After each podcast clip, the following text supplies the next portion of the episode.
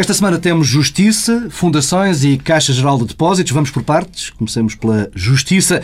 No fundo, pode resumir-se a isto. A TVI sabe que os ex-ministros das Obras Públicas do Partido Socialista. Não vamos julgar governos pela política que tiveram, se ela nos agradar, nem vamos julgar por opções que tomaram que nós porventura julgamos erradas, nem por negócios porventura que tenham feito dentro da legalidade, mas que corram mal, senão acaba a democracia. Tudo deve ser investigado. Ninguém está acima da lei. Tive a oportunidade também já de referir que houve um tempo de impunidade, e não estou a referir-me agora a nenhum caso concreto. Houve um tempo de impunidade que acabou. Ninguém está acima da lei. Sejam ex, sejam atuais, ninguém está acima da lei. É muito importante que as pessoas entendam. Pedro Dom Silva, Pedro Marcos Lopes, este é um tema que não passava aqui pelo Bloco Central há uns tempos. Esta semana tivemos, como se escutou, notícia das buscas domiciliárias aos antigos ministros socialistas Mário Lino e António Mendonça, também ao antigo secretário de Estado Paulo Campos.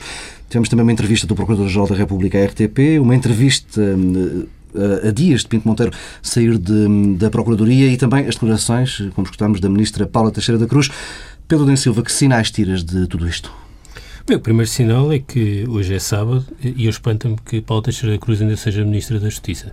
Uh, num país normal, numa sociedade decente, uh, não havia, tinha condições nenhumas uh, para continuar Ministra. Eu, eu não me espantei que tenham aparecido pessoas a pedir admissão, espanta-me que ela continue Ministra. Eu acho que isto são declarações gravíssimas é mais uma prova de que este governo foi formado numa noite de nevoeiro.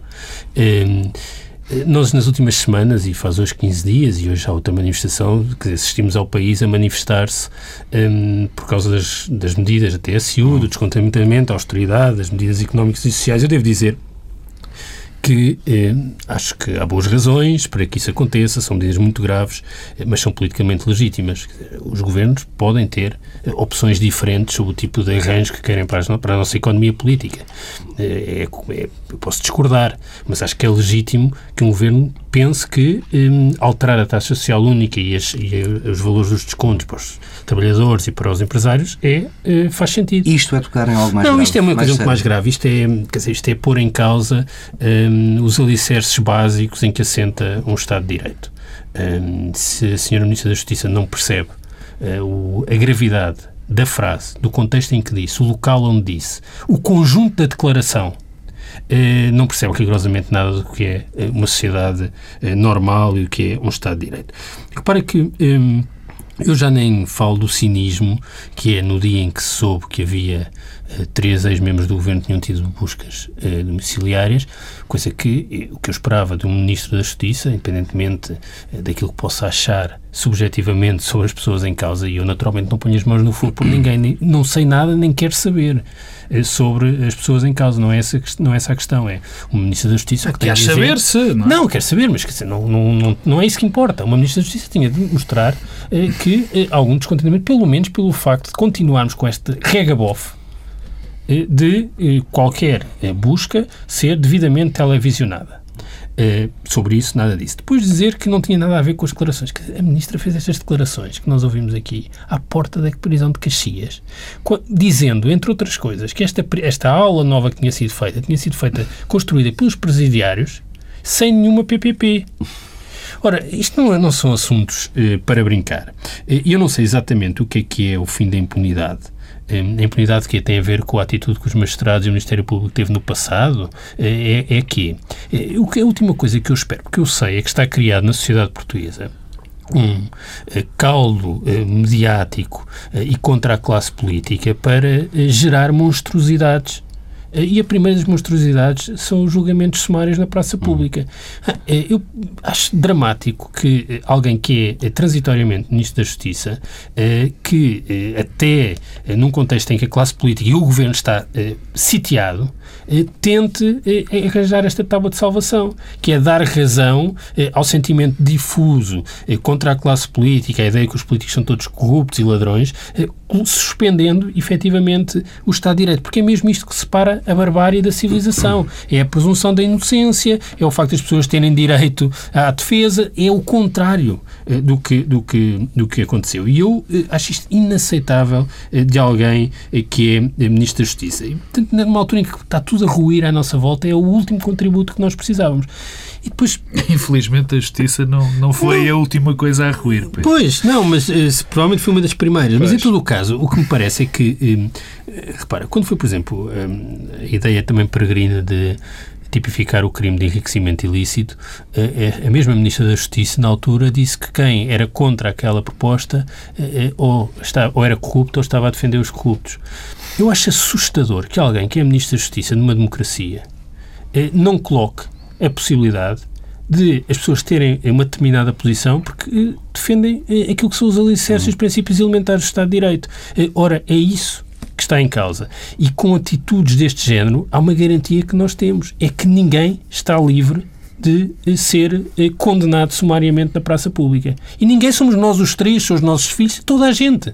Isto não tem nada a ver com eh, António Mendonça, Paulo Campos, Mário Lino, José Sócrates, quem for. Eu, sinceramente, estou pouco preocupado, mas estou muito preocupado comigo, com os meus filhos e com as pessoas que me são próximas. E num regime, numa democracia em que é possível alguém que é Ministro da, da, da Justiça fazer umas declarações desta gravidade naquele contexto preciso, só há razões para estarmos muito preocupados. E, portanto, espanta-me que eh, continue a ser Ministro da Justiça. Acho, acho é, impensável e é um sintoma de que, de facto, há aqui um problema que a nossa sociedade, o ar em Portugal e na sociedade portuguesa, eh, deixou de ser eh, respirável. Pedro Marcos Lopes, partilhas desta preocupação? Eu acho que não há cidadão que se preocupe com a democracia, com o Estado de Direito, que não, que não tenha esta preocupação.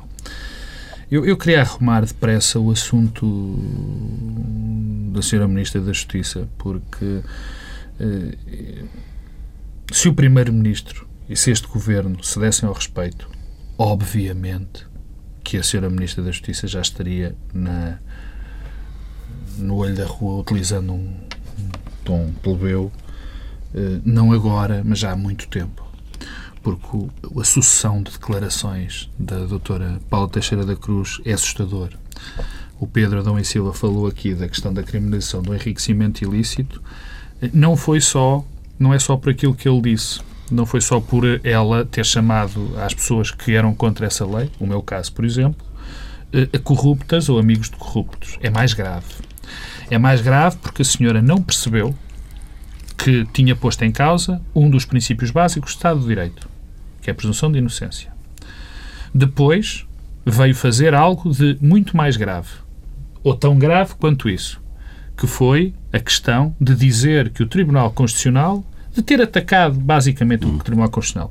Depois ainda veio dizer que praticamente ela ia fazer tudo os possíveis e os possíveis para ter aquela lei, porque supostamente aquela lei era a coisa que iria mudar a corrupção, isto tudo a corrupção sem qualquer tipo de preocupação de fosse um atropelo ao Estado de Direito. E hoje, e hoje não, aqui é atrasado, veio ter estas declarações sobre, sobre se me permites, a hipocrisia suprema é ela ter dito a dada altura, o Sr. Ministro da Justiça ter dado altura, que isto não tinha nada a ver com o caso em questão. Portanto, ela fez todas essas declarações, disse que o fim da impunidade, a questão das PPPs e tudo o que disse não tinha nada a ver com a questão em causa. Obviamente que isso é até insultar a inteligência das pessoas. Percebemos todos o que ela queria dizer. Não era preciso. E neste caso, eu não, não me vou alargar, ainda é pior. Porque, não sei se apercebeste, é, aqui também é outro pilar básico, e já não vou falar das outras questões, mas outro pilar básico, que se chama o princípio da separação, separação. dos poderes. Porque o que a senhora Ministra deu a entender era que, bom, se a impunidade agora tinha acabado também há uma presunção da parte da ministra, porque pensa que é a ação dela que. Não, não, não. O problema é esse, Pedro. O problema é esse. Se a impunidade já tinha acabado e sabendo que o Ministro da Justiça não é o tentor da ação penal, mas sim o Ministério Público, ela quer nos dizer duas coisas. Das duas, uma. Ou antes o Ministério Público, por alguma influência maléfica, não atuava, porque alguém lhes mandava não atuar, e portanto está a dizer que o Ministério Público não foi autónomo, porque alguém o parava, até há pouco tempo. Ou então quer nos dizer que agora o Ministério Público atua por influência Sim. da Sra. Ministra. Ou seja, o que quer isto dizer? Ou por um lado ou por outro, há aqui qualquer Sim, coisa muito extraordinariamente Mas, grave. Deixa-me só dizer uma coisa aqui. Nós muitas vezes já falámos aqui, julgo que também é um sentimento que se generalizou na sociedade portuguesa sobre a degradação uh, dos políticos, da base de recrutamento.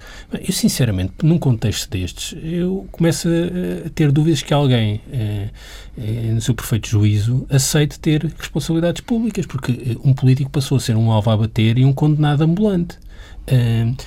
não, não é difícil alguém tornar-se. Torna, não, agora, o contexto é esse. E isto não é. Vamos lá ver se nos entendemos. Isto não pode ser transformado numa questão daqueles que acham que José Sócrates é o responsável por tudo, os que hum. querem defender José Sócrates. Não é isso que está em causa. Eu vi, por exemplo, com satisfação as declarações de Rui Rio eh, a criticar a ministra. Eh, porque acho que é importante que se perceba que isto é uma questão civilizacional. Eh, e se nós eh, toleramos que isto aconteça, as coisas eh, correm necessariamente muito mal. Isto é a última coisa a que nos vemos agarrar. É a defesa de regras elementares do Estado de Direito. Claro. E, portanto, essa ideia de que as pessoas são eh, condenadas logo apenas porque, porque há uma sensação de que os políticos roubaram todos e que as PPPs são uma trafolhice. Eu não sei, essas coisas têm de ser provadas. Porque há, há uma verdade que me parece insufismável, que é, é contra aquela ideia que não há fumo sem fogo, convém abrir um congelador de vez em quando. Uh, para se perceber que isso não é bem assim.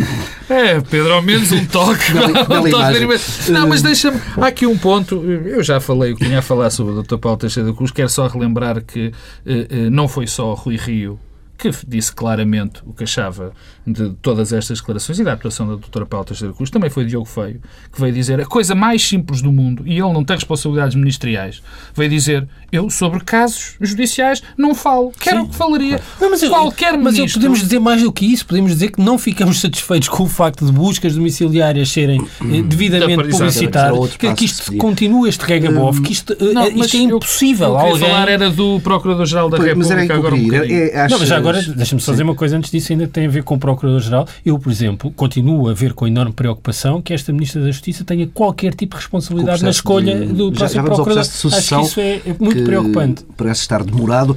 Eh, antes, eh, Pinto Monteiro diz que hum, assumiu, nesta entrevista à RTP, que não conseguiu despolitizar o Ministério Público eh, e disse ainda mais, disse estar plenamente convencido de que as polícias fazem escutas ilegais. E o país continua tranquilamente, não há a seguir isto um sobressalto cívico. Há bocado o, o Pedro Adão Silva estava a dizer que só faltava, peço desculpa se não foram bem estas tuas palavras, mas uh, aí vai disto, só faltava também a crise chegar à justiça. Eu acho que a primeira grande crise, e essa que já dura há muito tempo, é a crise da justiça hum. portuguesa. Nós vivemos uma situação na nossa justiça que não se compactua com o Estado de Direito. Porque, dizer, nós temos situações verdadeiramente inacreditáveis. E eu já não vou falar dos, dos, dos prazos que não que, dos prazos de resolução de, de, de, dos problemas, das causas. Não vou falar da constante da, constante brincadeira entre jornalistas e processo em segredo de Estado de Justiça, eh, em processo em, eh, segredo em segredo de Justiça. Não vou falar, quer dizer, nem vale a pena. Não vou falar, falar de, desta disto que está a acontecer que o Procurador-Geral da República chamou a atenção que estas reformas na Justiça esta reforma, por exemplo, de, de, de, um, de, um, de um suspeito de homicídio poder ser julgado em 48 horas, como se isto fosse uma brincadeira, e o Procurador-Geral da República falou nisso, quer dizer, já nem vale a pena, porque a crise é violentíssima. Agora, o Procurador-Geral da República disse coisas muito graves. Muito graves. E que quer dizer, e que. Vamos lá ver. Eu sei que o Procurador-Geral da República, até por questões constitucionais, não pode atuar num conjunto de situações. De facto, eles não conseguiu despolitizar o Ministério da Justiça. Sem dúvida.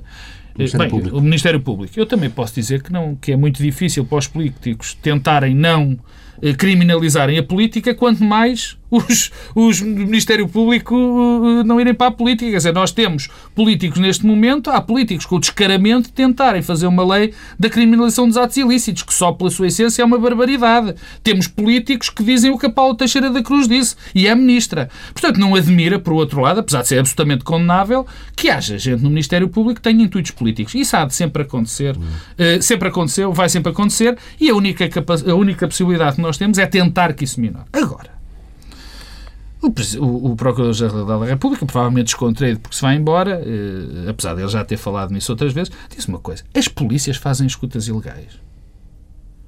Desculpa, eu queria saber quantos processos o Procurador-Geral da República levantou a polícias por causa de escutas ilegais da polícia. Eu queria saber. Há algum?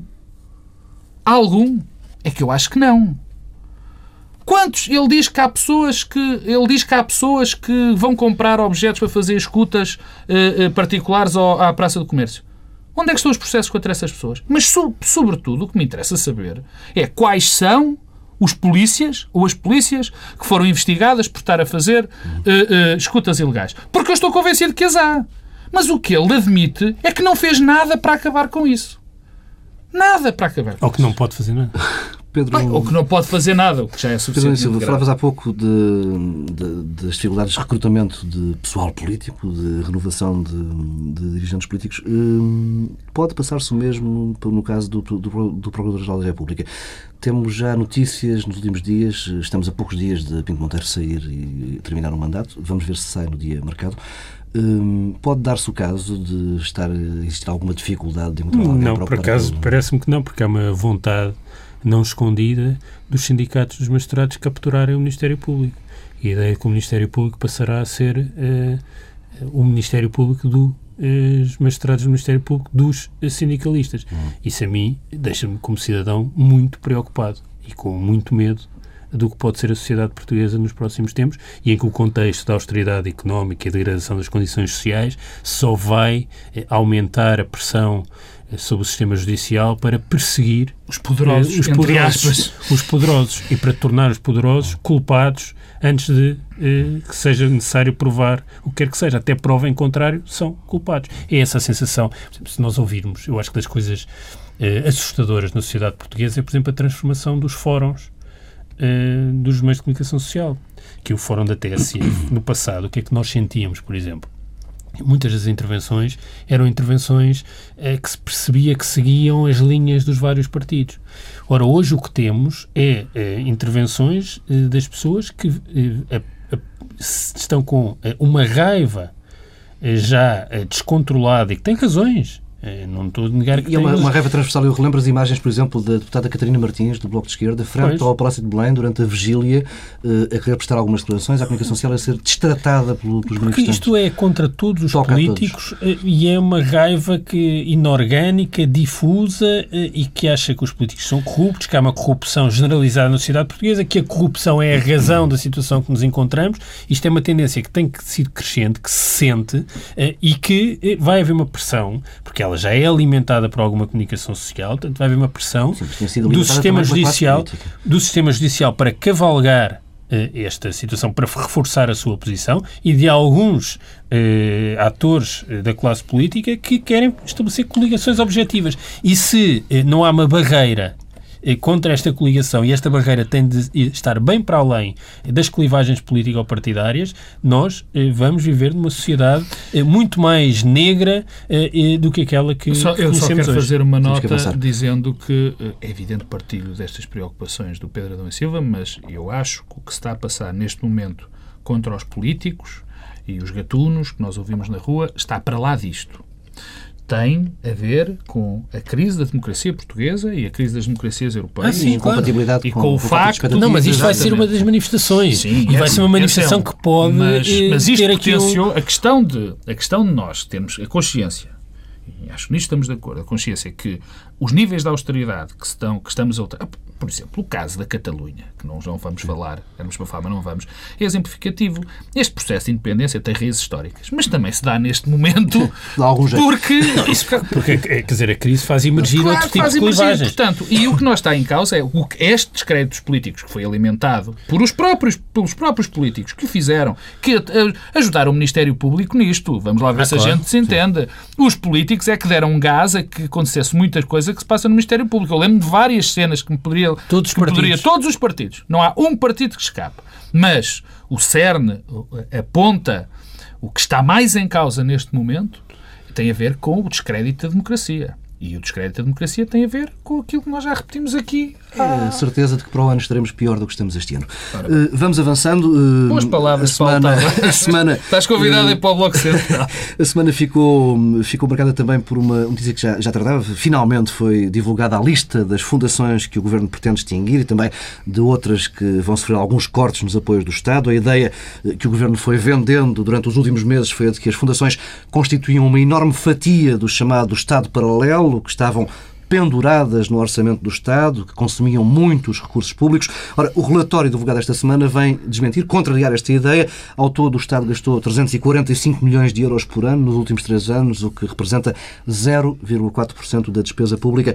Temos aqui, Pedro da Silva, um caso em que o custo, os danos que, estão a ser, que vão ser provocados em algumas fundações não compensam os benefícios para as contas do Estado. Isto é essencialmente uma farsa, uma farsa em que todos eh, participam e colaboram. Eh, eu devo dizer que, no facto, de facto, isto é uma tragédia, porque, em primeiro lugar, faz parte da ilusão de facilidade é que nos foi vendida a ideia de que tudo se resolvia com cortes no Estado paralelo e, nas gorduras do Estado. Aliás, há pouco falávamos da fragilização da classe política isto é um fator fundamental de fragilização objetiva deste governo e da classe política. Não é apenas o falhanço nas metas orçamentais, é também o facto de ter sido dito e repetido que a estratégia passava por cortar em coisas como as fundações. Ora, isso era uma mentira eh, e está a ter custos agora. Eu pergunto-me é, porquê que, porquê que isto é feito? Porquê, porquê que há, há esta aldrabice coletiva em que todos participam? E este embuste, eh, no fundo, o governo criou uma armadilha, caiu nela e agora não vai poder sair da armadilha. O que me preocupa é que, por exemplo, a oposição e o PS em particular estejam também a construir a mesma armadilha. Eh, eu recordo que eh, a reação do Partido Socialista aos anúncios do governo foi que ficou aquém do esperado e a montanha pariu um rato. Mas havia alguma montanha? Era expectável algum tipo de cortes significativos? A montanha pariu não, um rato, não, um rato pariu um rato. Isto não havia nada eh, eh, aqui para de relevante. E estamos perante um processo grotesco também. Grotesco do ponto de vista também da, da revelação da competência eh, técnica do Estado e do Governo em particular. Eu recordo que o primeiro relatório que foi conhecido durante o verão era uma coisa que me deixou muito preocupado. Como é que é possível que um membro de um Governo e um gabinete ministerial ponha cá fora um relatório em que a Fundação Serralves, a Gulbenkian e a Culturgest, num índice sintético que hierarquiza as, as, as fundações, aparece a meio da tabela. Quer dizer, devia haver aqui qualquer coisa errada. E não te esqueças do que se passou nas faculdades, nas universidades. E, e, e, e, depois, quer dizer, coisas como a Culturgest tinha zero utentes. Não há ninguém que cuide de olhar para estas coisas antes de as tornar público. Tudo isto é, é mau. E, depois, porque a verdade é que, ainda assim, as, as, as, os valores que tu falas, hum, se nós retirarmos as universidades que são fundação, uhum. a Gulbenkian recebe aqueles montantes, mas por causa do Instituto Gulbenkian da Ciência que se candidata às verbas de, de, de, para a investigação científica em Portugal. Se começarmos a tirar isto, que são as coisas ciências, não resta nada. E, portanto, a ideia não, de há que... Uma, há uma imagem pior, há um número pior. Não sei se tu ouviste, não. Há um número pior. É porque a dada altura disse que se vão poupar 150 milhões mas numa segunda fase diz, bem, não se sabe, quer dizer, se aceitarem Não, exatamente, é isso, é isso, é isso, é isso. Eu ia dizer isso. O governo não tem é que, é que maneira de, de, forçar isso. O próprio relatório do governo, agora, desmente tudo aquilo que nos foi dito. A ideia do Estado paralelo, a ideia das clientelas partidárias colocadas. o ministro Álvaro passava a vida, quando era o economista que estava no Canadá, com gráficos e coisas sobre as fundações, que era assim que se resolvia tudo. Mas as pessoas pensam que isso não tem custos depois quando são confrontados com as próprias armadilhas. Tem, estão a, está a ter. E, portanto, o que temos aqui é uh, um embuste com custos para o governo que, e, e depois na discussão, nós não ficamos a saber se estas fundações de facto têm, desempenham funções relevantes e, e, e, se são relevantes, se os custos são superiores àqueles que seriam se fossem as outras entidades. E, e, por exemplo, porque, quer dizer, porque não as IPSS, já que era para fazer isto, porque é que não se incluiu as IPSS neste universo? Tudo isto é, é, é, não é um problema de não corresponder às expectativas, é mesmo das expectativas. E, portanto, ou mudamos o discurso sobre a natureza dos nossos problemas do Estado português, ou estamos condenados a falhar sempre na resposta. E enquanto se mantiver este discurso, quem está no poder, depois quem está na oposição fala nos desperdícios, depois que a montanha pariu um gato, enquanto estivermos nesta narrativa, estamos todos condenados sucessivamente a falhar nas respostas. Pedro Marcos Lopes. Bem, há dois níveis aqui que, que, importa, que importa ter em conta. O primeiro é evidente, todos nós sabíamos, ou pelo menos alguns de nós sabíamos, que eh, a questão da despesa pública estava muito longe de estar relacionada com as fundações ou que se gasta em fundações. É?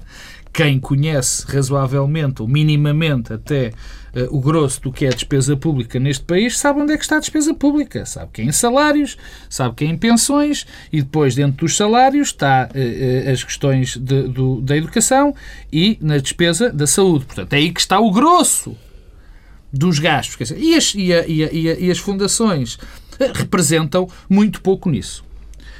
O que não quer dizer que não existissem problemas, como é evidente, graves ou menos graves, dentro de, das fundações. Só que a maneira como foi tratado este problema das fundações, pelo menos uma consequência teve. Matou o movimento claro. fundacional neste país. Além disso, não é? A partir deste momento, em termos de opinião pública, eh, nós temos a identificação de que os tipos das fundações são uns tipos que andam a mamar, peço desculpa do termo, mas utiliza já que o Pedro falou em, em, em fóruns, eu também, andam a mamar no erário público. Portanto, a partir de agora, isto das fundações é uma, uma, uma fantochada. O que é terrível. Porque as fundações são importantes em muitos aspectos dentro da nossa comunidade. Mas, e voltando ao que eu estava a dizer, é evidente que havia problemas e há problemas e nós todos sabemos que há problemas nas fundações, nos, nos institutos públicos, nas empresas públicas. Nós sabemos muito bem, por exemplo, o que aconteceu nas empresas municipais durante muito tempo. As empresas municipais foram organismos que foram feitos para fazer uma espécie de câmaras paralelas claro, para as pessoas. Mas não está em causa. Eu não... sei que não está em causa, mas deixa, quer dizer, há aqui um esforço que era necessário fazer que o governo prometeu fazer, que eu e toda a gente concordaria que tinha de ser feito claro. e que não foi feito. E o caso de que não foi feito e que é revelado é o caso das fundações. Porque se nós olharmos para as fundações, nós temos. Isto não pariu, isto não foi a montanha parir um rato. Isto foi, pariu nem uma formiga. Extinguem-se três fundações públicas. Explicações sobre porque é que se extinguem, ninguém sabe muito bem.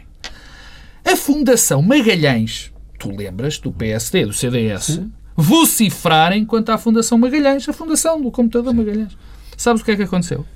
Continua a Fundação Magalhães. Continua. Até porque as verbas são todas as Sim, de comunicações e por causa mas, da, mas lá da, está. da licença. Claro, mas, mas lá está. Mas, mas houve esse movimento. Houve um, uma proposta na Assembleia da República. E depois, cortes nas privadas, nas fundações privadas. Não só de não só foram feitos cortes diretos de verbas que iam, que iam diretamente do Estado, como foram feitos outro tipo de cortes de acabar com isenções fiscais. Bom, e então, há meia dúzia que levaram com 100% de cortes e depois o grosso da maquia foram 30%. Porquê é que é 30% para umas? É, porquê é que é 30% para todas? Explica-me a mim. Porquê é que, quer dizer, é aqui uma coincidência cósmica absolutamente brutal que todas aquelas fundações levam com 30%. Portanto, nenhuma delas, todas elas tinham que ter esse, esse corte. Isto não faz, não tem qualquer tipo de lógica. É uma coisa feita ad hoc, feita a eito. E tudo o que este governo tem feito nesse aspecto são estes cortes, e, e eu acho que isso é o mais importante, são estes cortes cegos, absolutamente cegos. Outra, o último ponto, que é sobre uma coisa que eu achei hilariante. Foram as recomendações às autarquias para extinguir fundações.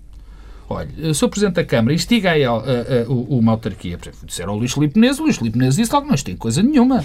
Dizer, o que dá uma imagem de falta de, de, de força de falta de autoridade do governo absolutamente terrível. Sim, mas houve agora notícias que não, se não extinguem, eh, cortamos as transferências de verbas e. Desculpa, mas, mas mais uma vez lá estão, lá está a mesma conversa. Fazes algo que é feito em cima do joelho que está agora obviamente modular, errado. Provavelmente o Governo agora vai modular obviamente errado, os cortes das fundações. É que não faz sentido. Bem, vamos, é estamos já muito perto do, do, final deste Bloco Central. A semana fica marcada ainda por uma outra notícia de que o Governo colocou em cima da mesa na última revisão com a Troika de, do morando, da última avaliação, aliás, eh, que fez do morando de entendimento com a Troika, eh, colocou em cima da mesa a abertura da Caixa de Geral de Depósitos a capital privado. Não está, sabe-se, no programa do Governo. O CDS-PP também já se sabe é contra, por isso isto é uma, um tema que é um oh. óbvio candidato a ser tratado no CCC, no Conselho Coordenador da Coligação, eh, e já eh, este fim de semana, podemos escutar daqui a pouco essa entrevista na íntegra, Faria de Oliveira, Presidente não executivo da Caixa, disse em entrevista à TSF, ao Dinheiro Vivo, eh, que se o Governo quiser abrir a estrutura acionista da Caixa a investidores privados, deve primeiro falar com o maior partido da oposição. O Faria de Oliveira que diz também que questiona se este será ou não o melhor momento para avançar com esta operação numa altura em que o mercado vive tempos de preços de saldo. Eh, Pedro Domingos Silva, é o momento? Não, nem é o momento, nem meu faz sentido e não percebo exatamente qual é a vantagem de ser uma privatização parcial. Ora bem. Eh, não consigo perceber. eh, mesmo para quem defende a privatização. Eu acho que isto é, acima de tudo, revelador da desorientação e da ausência de estratégia para resolver o problema das contas públicas e, portanto, não tem outro sentido que não esse. Já estamos na fase Uma em que o Governo, pura e simplesmente, não sabe o que fazer. Eu vejo com muita preocupação que, num contexto de enorme angústia económica e social que as pessoas um, vivem e sentem, que se tente privatizar aquilo que é um ativo de confiança eh, para os portugueses e para as pessoas eh, e de estabilidade do sistema financeiro. Portanto, acho que isto é, de facto, eh, é perigoso. É, no mínimo, perigoso. É perigoso pelo sinal que se dá ao país. Eu parece-me que o Governo continua a não perceber o que é que se está a passar na sociedade portuguesa. Depois, a questão de fundo. Bem, a Caixa é o único instrumento que o Estado preserva eh, de algum modo para influenciar a política económica e a concessão de crédito.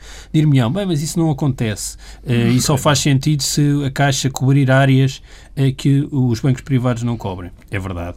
Não cumpre a função, altera-se o funcionamento da Caixa. E, por exemplo, eu não percebo porque é que não é a economia a gerir a posição do acionista-Estado, no sentido em que o reporte deveria, se calhar, ser ao Ministro da Economia e não ao Ministro das Finanças. Evidentemente, não é ao Ministro Álvaro as grandes orientações contra a avaliação do crédito, tudo isso podia ser eh, feito pelo, pelo, pelo, Ministro da Economia e fazia sentido. Nós não podemos estar eh, a abdicar sistematicamente, depois de tudo o que passou, se passou nas últimas décadas, continuar a abdicar dos instrumentos que há eh, nas políticas públicas para, eh, eh, para a economia. Portanto, eu acho que isso é um ativo muito importante do ponto de vista simbólico, eh, com relevância económica. Neste contexto não pode acontecer. A privatização parcial não a compreendo as setores como os seguros e a saúde não me causa estranheza nenhuma, pode ser privatizado. Agora vejo com dificuldade, por exemplo, na área dos seguros, passarmos aquilo que é um monopólio público, quase, quer dizer, que é uma posição quase monopolista, ou muito forte no, no mercado, para um privado que certamente será estrangeiro. Também vejo isso com, com preocupação. Pedro Marcos Lopes. Eu sou absolutamente, e dá muito tempo, favorável à privatização da Caixa Geral de Depósitos e a minha opinião não mudou nem um milímetro. Eu acho que a Caixa Geral de Depósitos é um banco comercial, eh, não é, é, e é neste é um que, que atua num setor eminentemente concorrencial, onde a concorrência é, é enorme e, e, vasta, e uh, os bancos públicos, como a CGD, tiveram o seu tempo, tiveram, eram, tinham muito mais a lógica na altura de, de levar a bancarização a sítios recônditos, havia eh, uma necessidade, aí sim, em noutras alturas, do Estado, uh, enfim, apoiar as empresas através de um banco público, quando não havia outros bancos para o fazer, e eu acho que já cumpriu mais de, de, de, do, que, do, do que a sua missão. Eh, eh, o argumento, o, o, o, argumento de que seria um braço armado do, do, do, Estado para implementar uh, políticas económicas acho que não procede. Quer dizer, eu acho que o Estado deve sim, uh, tem várias oportunidades para o fazer através da regulação e, no limite, através de instrumentos legais que obriguem determinadas empresas ou determinadas pessoas a fazer determinadas coisas. Quer dizer, não, não que, que isso que, que, que isso é sempre um instrumento que o tem. E não acho que seja necessário ter um banco que tem tem seguros, que tem campos de golfe, que tem, que tem tudo e mais alguma coisa dentro da área do Estado. Acho que não faz qualquer tipo de sentido. Entendo o argumento. Eh, aliás, e os bancos públicos aconteceu-lhes exatamente a mesma coisa que aconteceu aos bancos privados com estas crises todas, que também uhum. esse argumento também não procede, nem pouco mais ou menos. Aconteceu exatamente as mesmas coisas. Dir-me-ão, ah, isso era porque, como o Pedro disse, é porque não são bem geridos ou não são geridos de maneira certa. O problema é que eu acho que está na essência dos bancos públicos esta toda esta tratantada que tem acontecido com a Caixa Geral de Depósitos e que acontece em muitos bancos públicos. Esta confusão entre interesses públicos e privados, empréstimos especulativos, brutalmente especulativos, como todos os conhecemos, esta história do BCP e da CGD, houve demasiados casos desses. Mas, e eu acho que isto não é por ser má gestão, é por estar na essência da coisa. Percebo e, e, vou ser rápido, o argumento de quem é a favor, como o Pedro, que se mantenha no, no, no, no espaço, no, no, espaço do Estado, do Estado e que vai interferir. Eu acho que é um erro profundo, mas, enfim, admito. O que eu não consigo entender é que se privatize parte. Bem, para já, nós sabemos quem é que ia ser, os, quem iam ser os privados que iam. Iam ser os bancos, dos outros bancos. Esse é um clássico.